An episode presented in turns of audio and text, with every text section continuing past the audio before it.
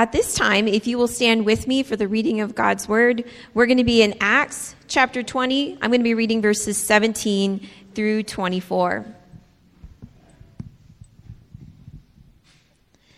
Now, from Miletus, he sent to Ephesus and called the elders of the church to come to him.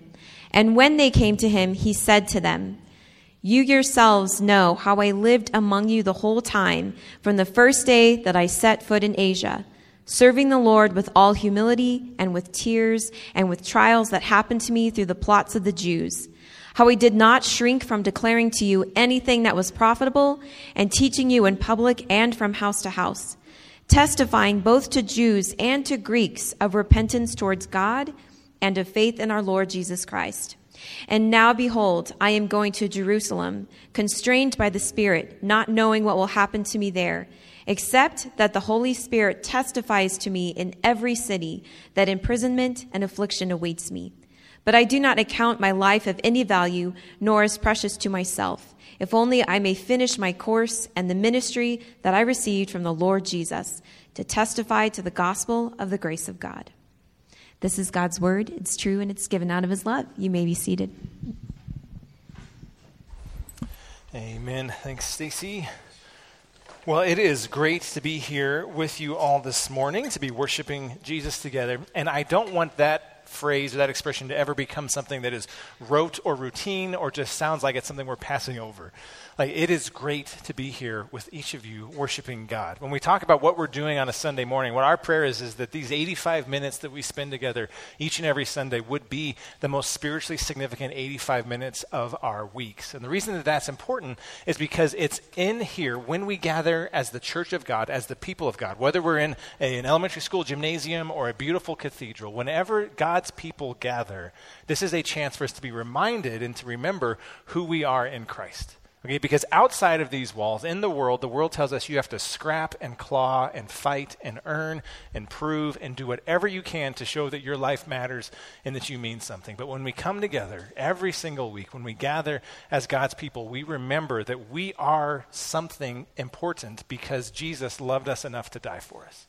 And if He loved us enough to live in all the ways that we struggle to obey, in all the ways that we fail, to come to earth, to leave heaven, to take on human flesh so that He could live in our place and die in our place, then that's the answer to where our life finds significance. But the problem is, when we leave here, we tend to forget this idea of grace right? Like I, I, pe- the people of God have always struggled with short term memory loss. Okay, on a weekly basis, when we go from this place, we struggle to remember that God loves us not because of what we do, but because of what Jesus has done on our behalf. Okay, and because of that, every single week when we gather, the most important thing we can do is be reminded and remember what it means to be God's people.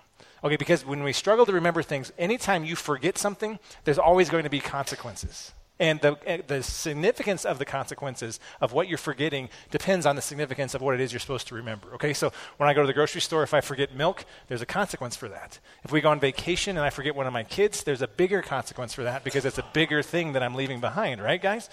So, with that, when we gather as the people of God, there are consequences during the week if we fail to remember what God has called us to be. And like I said, the people of God have always struggled with short term memory loss. And the problem with these consequences of us forgetting our identity in Christ is that the people that are most often impacted when the people of God forget who they are in Christ, the people who are most often impacted are those who are on the outside of the church, those who are not yet followers of Christ, those who have not yet experienced the love of Jesus. And so, what's at stake when we forget or when we fail to remember who we are in Christ is the very image of God that we are called to represent among the people as we live our nine to five lives throughout the week. And so, what we're going to do this morning is we're going to see an example of the consequences that take place when the people of God forget what they are called to be. When we forget what it means to be the people of God, what those consequences look like. And so, when we see this example before us, our prayer this morning is that we would be reminded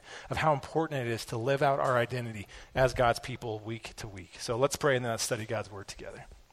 Heavenly Father, I thank you for this morning and for the fact that we can gather as your people, that we can celebrate what it means to have been redeemed by the blood of your Son, for the fact that he loved us enough to come to earth, to live in our place, to die in our place, and then to rise three days later, defeating sin and death. God, those truths are so magnificent and so wonderful. They should color how we think about every single aspect of our lives. Uh, Lord, but we do confess that we are we're prone to wander, we're prone to forget. We struggle to remember what it means to live out our identity as Christians on a week to week basis. So I ask that in your kindness this morning, you would remind us. Your Holy Spirit would stir in our hearts a fresh affection for what it means to be your sons and daughters. Uh, God, if there's people here who, who don't yet know you as their Savior, I pray that they would see it an enticing and intriguing, uh, a, an exciting view of what it is that you are inviting them into as uh, uh being redeemed by your Son. And it's in His name we pray. Amen. Amen. So we're going to continue our study through the book of Acts. We're in Acts chapter 21 this morning.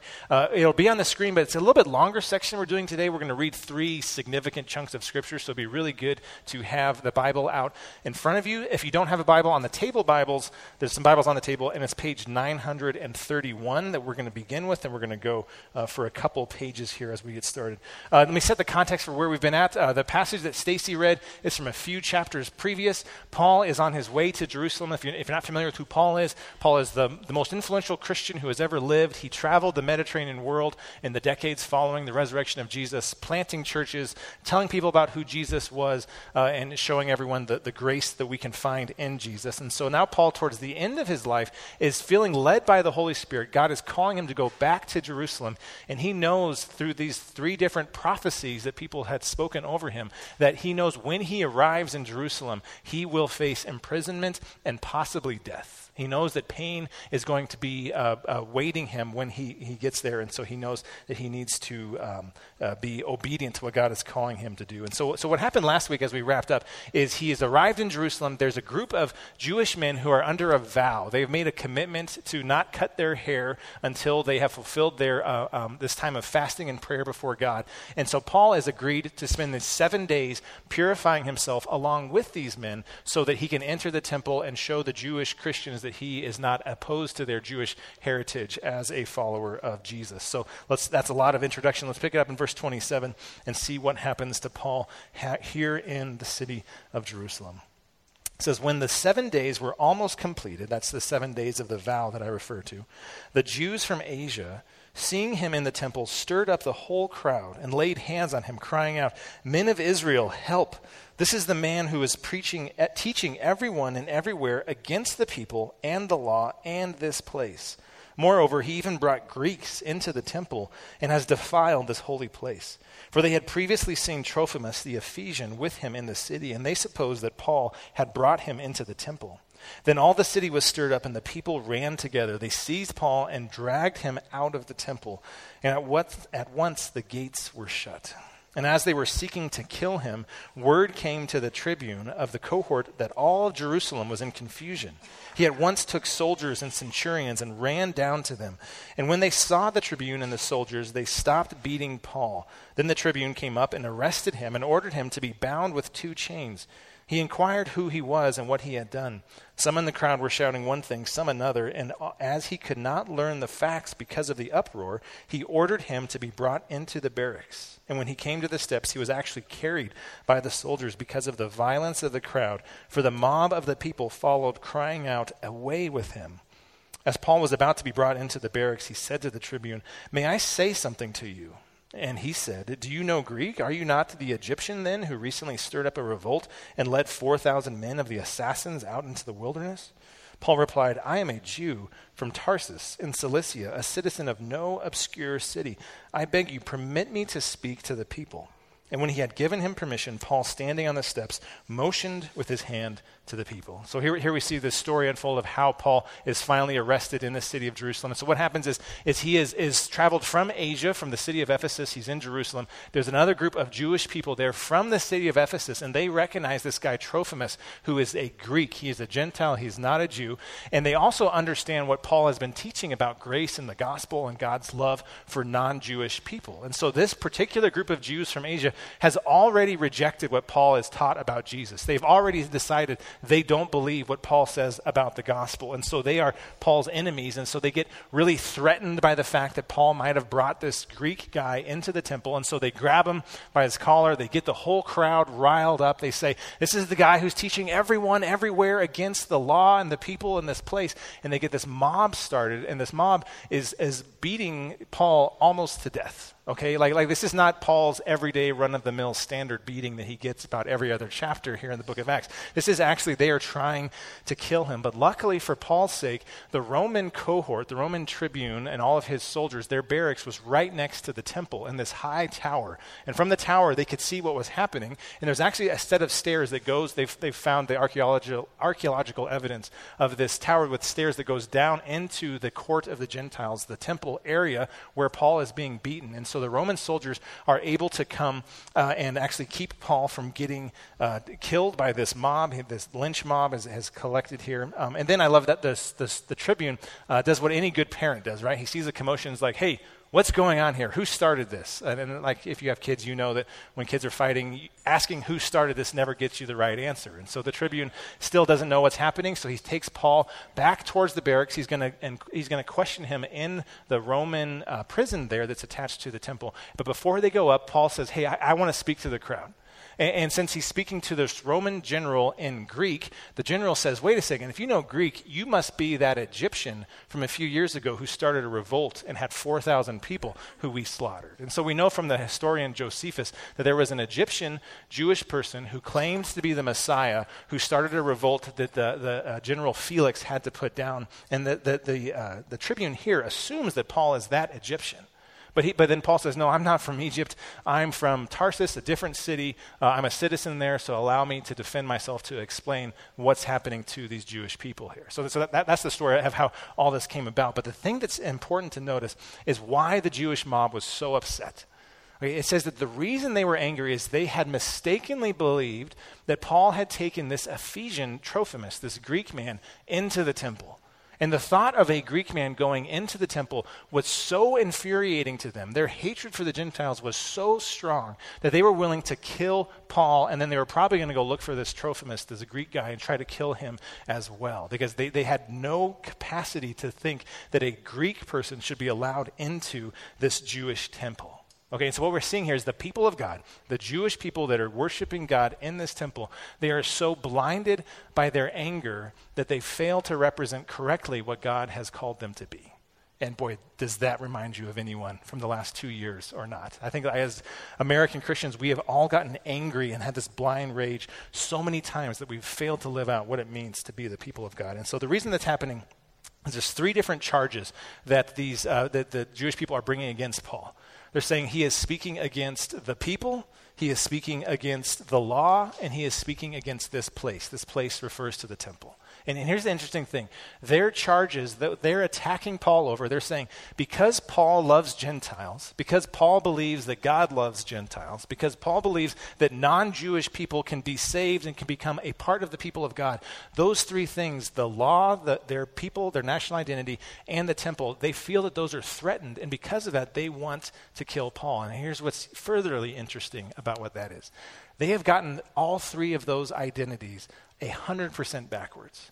They have, they have not only misapplied what's happening, they are applying those in exactly 180 degrees of the wrong way of what they're supposed to be. So, so, look, so look at Genesis 12. Okay, what does it mean to be the people of God? In Genesis 12, to, I think, and we've having some some technological difficulties. So if the screen goes out, uh, it's not Keith's fault. It's because the cord is on the cahoots right now. So Genesis 12, 2 to 3. This is when God calls Abraham. This is what it means to be a Jewish person, is that you are a descendant of Abraham. And listen to how God describes this. He says, And I will make of you a great nation, and I will bless you and make your name great, so that you will be a blessing. I will bless those who bless you, and, and him who dishonors you I will curse. And in you all the families of the earth shall be blessed. The reason God called the people of Israel to be a distinct people was so that the Gentiles could come to know him as their Savior. The reason Israel existed was to be a blessing to all the families of the earth. And then the second thing they attack, that's the people. The second thing they say Paul's preaching against is the law. Now, so the law, those first five books of the Old Testament, has all those weird rules that we don't understand. A lot of times we struggle to understand what they mean. And the reason we don't understand them is because we're not reading them in the right historical context. Because most of the law, the reason it exists, was to set Israel apart from their neighboring nations in order to show the surrounding countries the beauty of what it means to follow God. So, so some like really obscure laws that say like don't get tattoos. Okay, like we're like eh, are tattoos a sin? Why does it say that in the Bible? The reason it says it in the Old Testament is because the surrounding nations would only do tattoos as a way of showing their allegiance to their God and as a way of worshiping these other deities.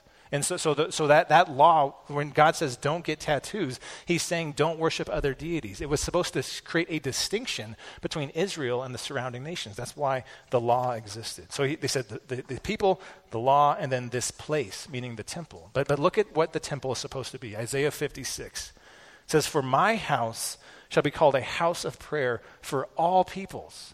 The reason God created the temple was so that all the nations could come into the presence of God and all the peoples could worship Him and pray to Him and know that He hears their prayers because He's a good and just God. Okay, so you put all that together the people, the law, and the place. And what that shows is that the people of God has always existed to be a blessing to those around them. Okay, another chapter in Isaiah, Isaiah 49, 6, it says, I will make you as a light for the nations, that my salvation may reach to the end of the earth. The reason God called Israel to be a distinct people was so that the nations, so that the Gentiles, so that the Greeks, so that those people that the Jewish people were angry about, Paul was loving and showing them Jesus.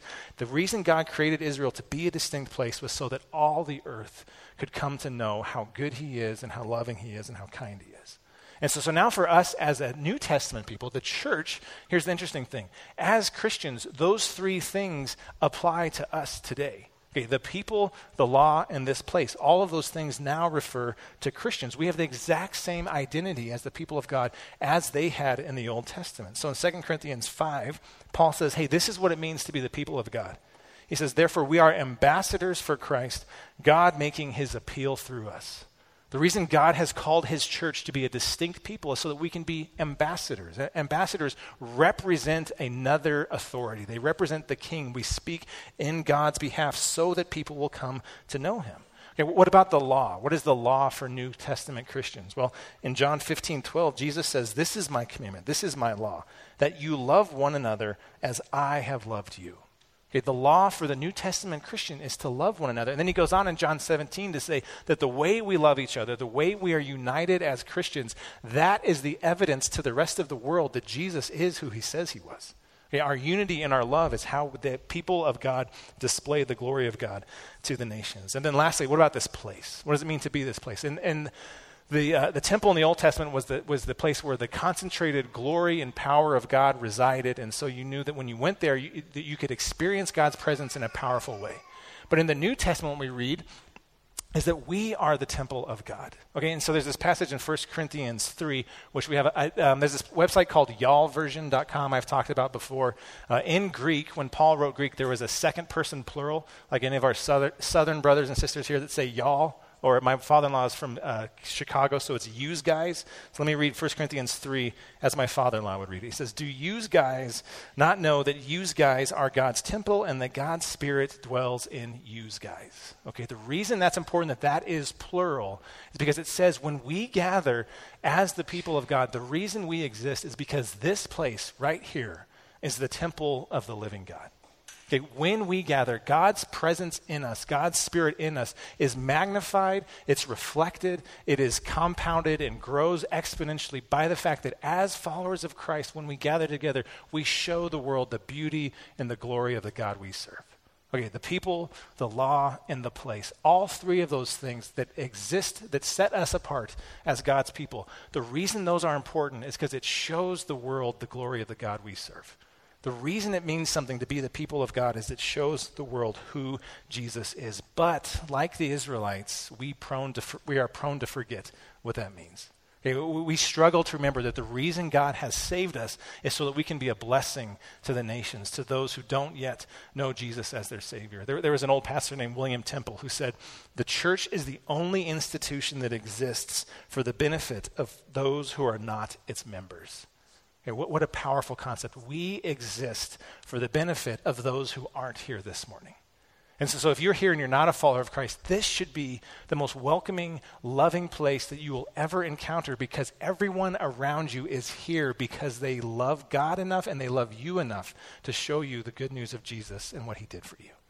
And what an amazing concept of what it means to be the church. We've talked about that before. Of if, if our church ceased to exist in Falcon, would anyone care that we were gone? Have, have we been a blessing to our neighbors? Have we been a blessing to our community so that they have seen Jesus' love working out through us? And so, like I said, the, the Israelites were prone to forget. We are prone to forget. Okay, we're, we're called to be ambassadors as God's people representing Him. But too often we represent our own opinions and our own agendas instead of representing God and His character. Okay, the law that we're called to submit to that sets us apart is our love for one another. But too often our, our love turns inward and we're selfish and we only are concerned about what's going on in our lives. Or, or, or we're called uh, to be the temple, right? This is called to be a place where, where non Christians, when they come in here, they experience love unlike they have ever experienced it anywhere else before. But too often the American church, we can turn into consumers where we just want our needs to be met. And then when they're not met, we fight and we devour one another because we're being selfish. Okay, so, so all of that is just showing us that, that as the people of God, we are called to live out our identity. And when we live out our live out our identity like Israel, that should result in people who don't yet know God seeing how glorious and how beautiful He is. Okay, but, but we are prone to forget. So, so what's happened now in this story is Paul has been arrested. Uh, he is, he's, he's about to go into this Roman prison, and he has one chance to defend himself. Okay, so, and so now he, he turns around, he faces the crowd that's trying to kill him. That, again, they're trying to lynch him, they're trying to, to brutally murder him, they're doing whatever they can to shut him up and stop his message. And he's been given this one little glimpse of freedom as the, as the ability to say to the crowd, hey, this is what's going on. So, so think about that. You, your uh, group of people are trying to kill you because of what you're teaching about Jesus. What would you say in order to try to protect yourself, in order to try to maintain your freedom and keep this mob from murdering you? Listen to how Paul responds in, in uh, the rest, end of chapter 21, beginning in verse 40. So, so he, he motioned with his hand to the people, and when there was a great hush, he addressed them in the Hebrew language, saying, Brothers and fathers, hear the defense that I now make before you. And when they heard that he was addressing them in the Hebrew language, they became even more quiet. And he said, I am a Jew, born in Tarsus in Cilicia, but brought up in this city, educated at the feet of Gamaliel, according to the strict uh, manner of the law of our fathers, being zealous for God, as all of you are this day.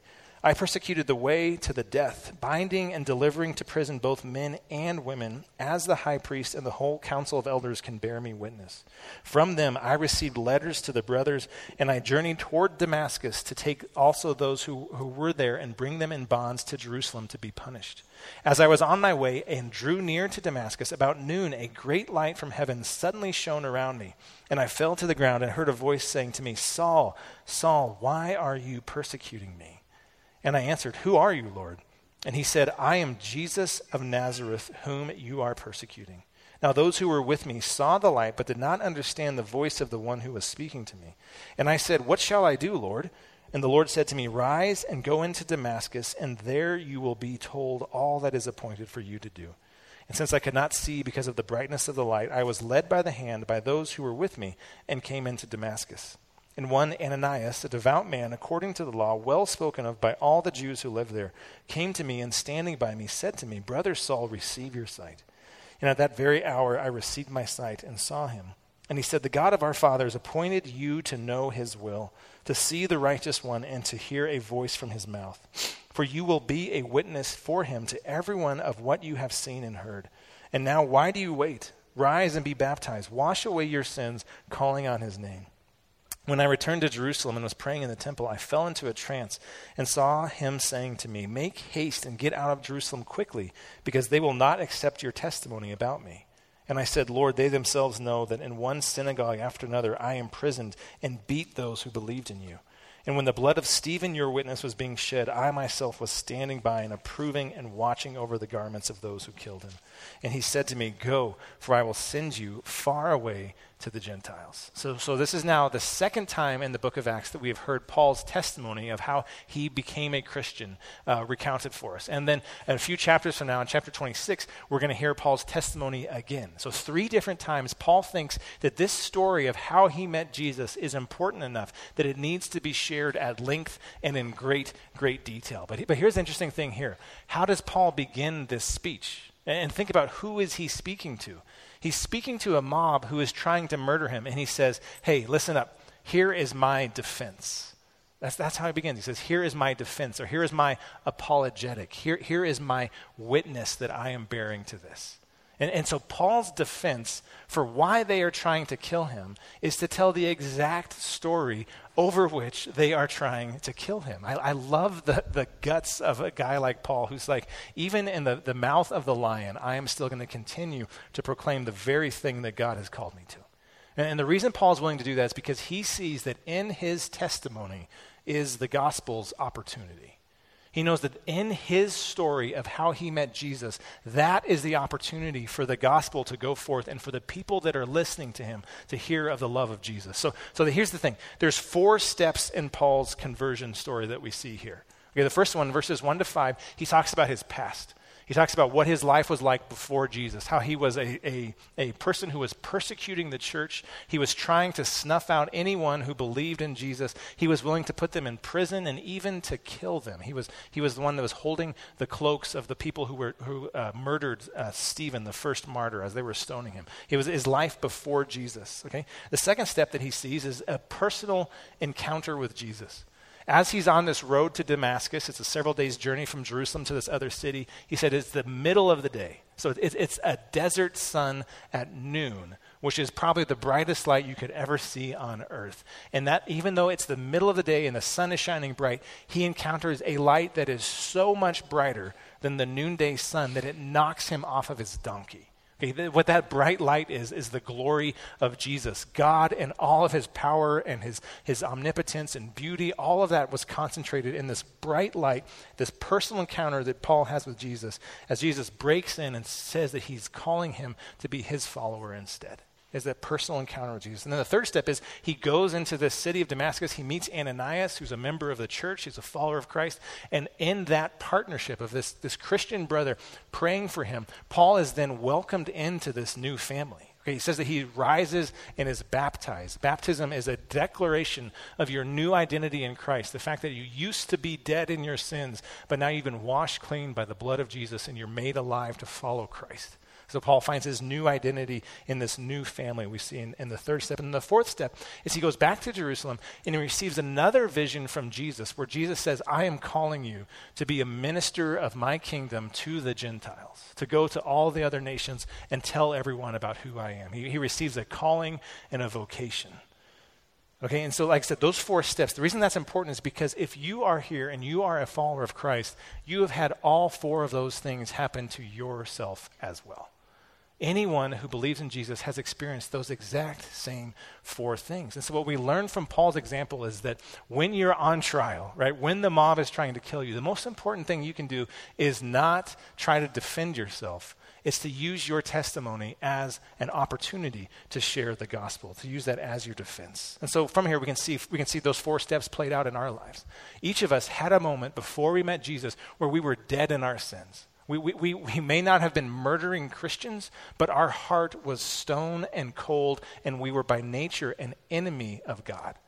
And I think that's the thing that gets us confused a lot of times is we look at Paul's testimony we're like, boy, Paul was really screwed up. He was killing Christians. I bet that's the biggest problem that he had. When in reality, the biggest problem that Paul had is that his heart was an enemy of God. He needed a new heart. And, and like, like Paul, whether you have ever killed a Christian or not, right? Uh, like Paul, your heart, dead in your sins, needs to, to become alive through the grace of God. And that happens with step two. Okay? We have personally encountered Jesus. Like whether or not you have seen a bright light on a road that knocked you off of your donkey or not, you have had a personal encounter with Jesus where you understood his grace for you and the way that he loves you personally.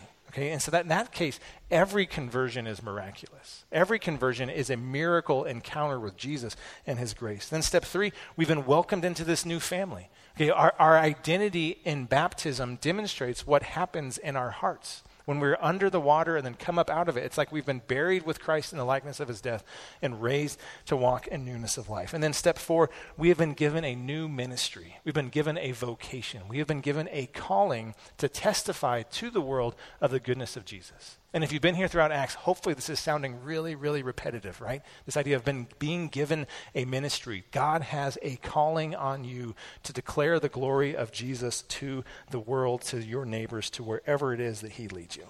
Okay, so here's the thing your testimony is the gospel's opportunity.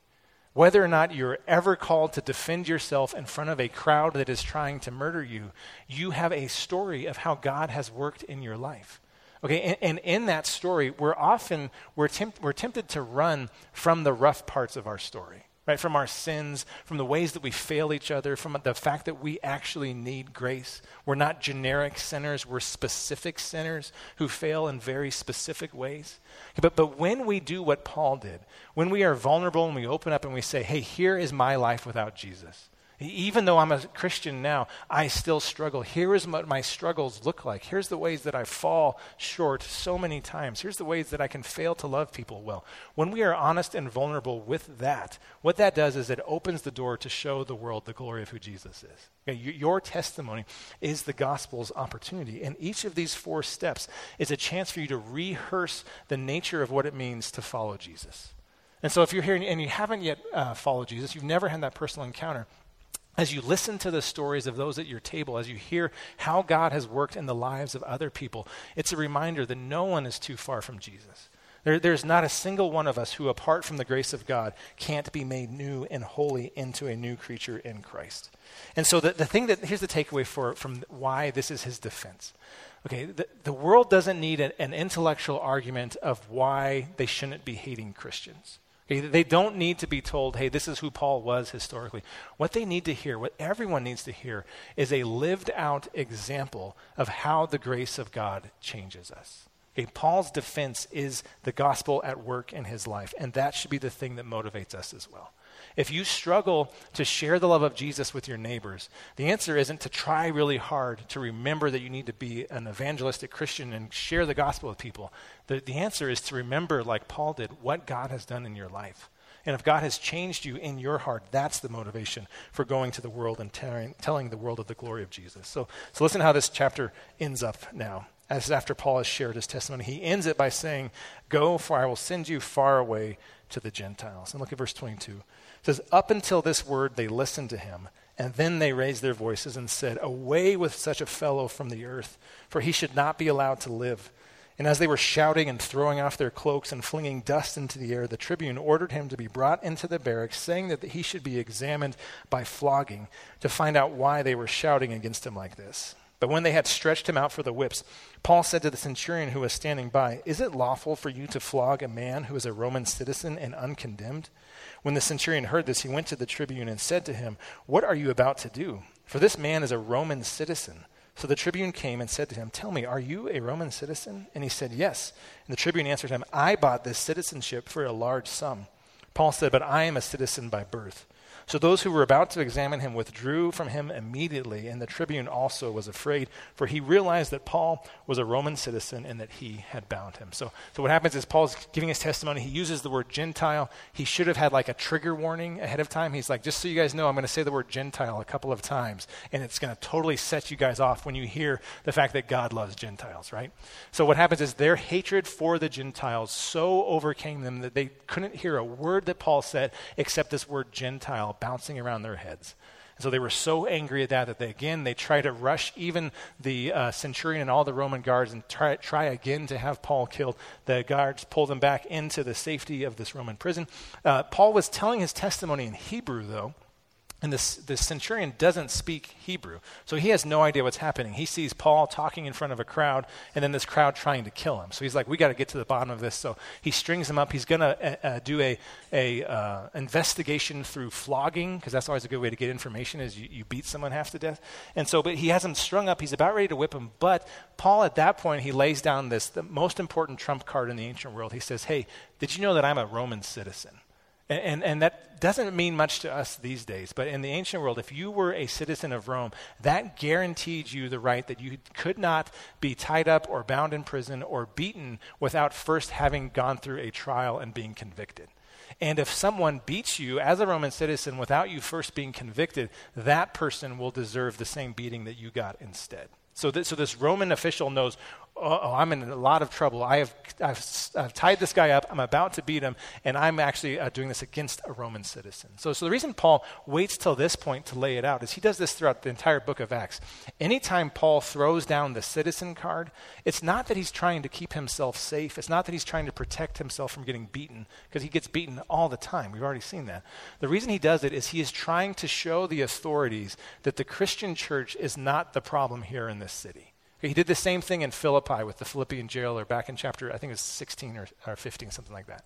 And so what Paul is doing is he's saying, hey, this mob out here, it's not because the church is causing problems. So he's trying to keep the Romans from, from uh, uh, causing further trouble with the church. But, but here's the interesting thing to note. You have two crowds at play in this story. We have the Roman soldiers and the people of God. And the people of God are so overcome by their hatred that they try to kill Paul the Roman pagan soldiers come to Paul's rescue. Okay, the, the, the, people of God are so disturbed by the rumor that Trophimus went into the temple, even though it wasn't true, that they try to kill Paul. Uh, the Roman centurion uh, thinks that Paul might be the Egyptian, but he's willing to be proved wrong and actually investigates instead of just operating on his assumptions. Okay? The people of God are so set in their ways that even though uh, Paul tells them that they're doing something incorrectly, they're not living out their identity as God's people, they don't change the Roman officials are willing to learn that they were wrong to tie up Paul, and they change course. It's this amazing dichotomy of God's people being the villains and the pagan Romans being the heroes in this situation. And, what that is, is it's a trophy of God's common grace.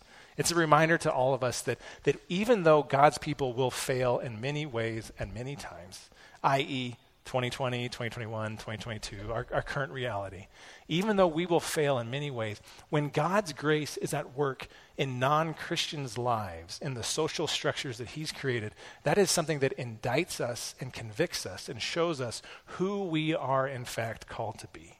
Okay, it's God's mercy on this Jewish crowd that He is inviting these people to behave more like the Romans and less like this fiery mob that's trying to kill Paul. Okay, that, that's an example of God's common grace. And, and so, but tying this all together, wrapping it up this morning. The reason this story is so interesting is because it's two mobs, two stories of mobs, sections, bookends of them trying to kill Paul. And in the middle of that, Paul's defense, his apologetic, his argument is hey, Jesus really changed my life. And I think that's the thing that we're supposed to take away from here is that Paul understood ultimately the thing that was going to change the world, the thing that was going to change these mobs, the thing that was going to actually impact something was not him defending himself. It's him pointing to the grace that God had already worked into his heart. Okay, and, and, here's how this is even more interesting. Is about 30 years prior to Paul and this story of being arrested and the crowds chanting, Away with him, kill him, 30 years prior in this exact same courtyard, there was another man who was completely innocent, who the mob came after, and instead of chanting, kill him, they were chanting, crucify him. And so Paul knows as he's standing in that place, getting beaten in the exact same place that Jesus was beaten by the Romans, he knows that the only hope that this crowd has is not Paul's good argument. It's them coming to realize that Jesus can change their hearts in the exact same way that he changed Paul's heart.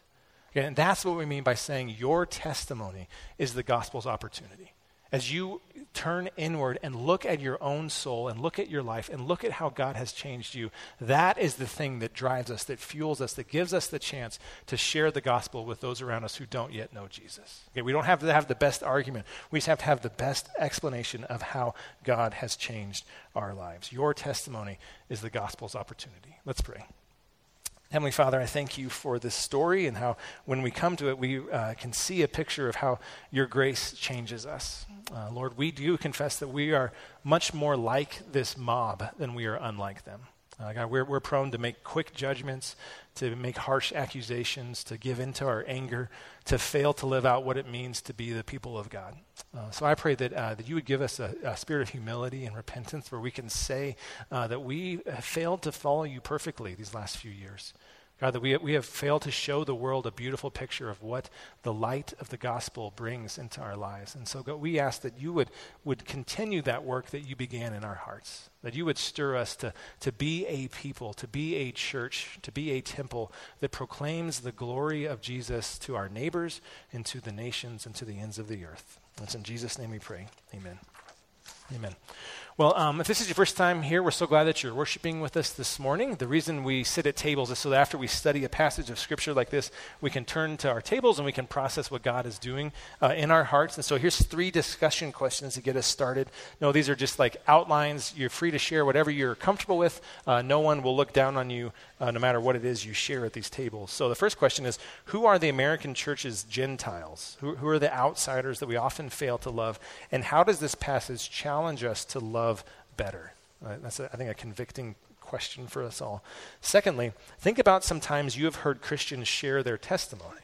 What was the experience like, and how did it impact your own faith? Why are stories like those so powerful? So, and if you're here and you're not a follower of Christ, like this is a perfectly safe place to say, "Hey, I, am in process. I, I'm I'm investigating Christianity. I'm trying to figure out what I think about some of these things." This is a safe place. And then, lastly, this one's uh, for in your DC. So this is kind of a plug.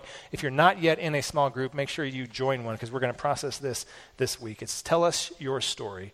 What is your testimony? Think in terms of those four steps we discussed your brokenness before Jesus, your personal conversion and encounter with Jesus, the new family identity you've gotten through the church and baptism, and then fourth, a redeemed vocation and calling in your ministry. So let's do this for 10 minutes, and then we will end with a time of worship uh, and celebration. Amen. We are going to transition now into our time of communion here at Missio Dei, and that is just another form of worship that we partake in every Sunday morning. Um, there's lots of different avenues we do that here on Sunday mornings. We, we do it by uh, singing songs of praise to Jesus, which we've done already and will do again. We do it by serving, which we've talked about this morning here on Sunday mornings, giving of our time and talents uh, here at the church. And uh, tithing our, our money to the church, as, as, well as sitting under the preaching of the word, which Colbert brought us this morning. We're just so blessed by his gifting in doing that. And um, this morning we are going to recite the Apostles' Creed together. And that's intentional because this morning it, it's kind of for our opportunity to affirm the truths of which um, we just heard about from, from Colbert, the, the truths that allow us to actually live out our identity in Christ, right? And that is with the sacrificial death of Jesus on the cross. Without that, we don't get to live out this identity. And so, as we take of the juice and remember his blood shed, as we eat the cracker and remember his body broken, that, that is the, the true starting point to allow us to uh, be a blessing to people, right, that Colbert talked about. It allows us to um, look different than the world. Um, not, not necessarily always through tattoos, right, but um, how we interact with people in today's place. And it allows us to come and gather together um, here this morning as well freely and praise Jesus. And so, um, as we do that, we, we here at Missio Dei Falcon, we serve open communion, which means you do not have to be a member or partner here at the church, but we are going to affirm some truths. So if you can stand and affirm these truths, then we welcome you to the table this morning. And, and if you can't, or, or you haven't put your faith in Jesus this morning, that is okay. We, we welcome you, we love you. Um, and because of that, my, myself and my wife Jessica will will be uh, in the back here. Um, that you could come and, and if you need prayer or just would like to discuss anything, any, any movement in your heart or questions that you have, we'd love to process that with you and pray with you about that. Um, so as we sing these last few songs, there's tables at different parts of the gym here. You guys can just come and, and grab the, the cup of juice and, and cracker and take it back to your table, partake of it in a corner, however you would like to do that. And um, so I'm excited now to recite and affirm these truths uh, this morning. So if you guys are able, if you could stand with me.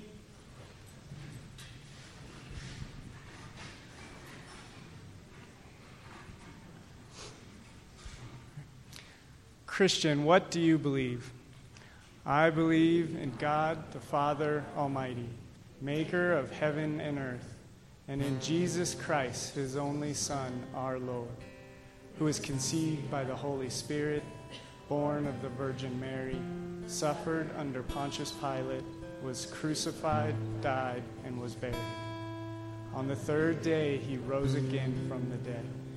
He ascended into heaven and sits at the right hand of God the Father Almighty. From there, he will come to judge the living and the dead.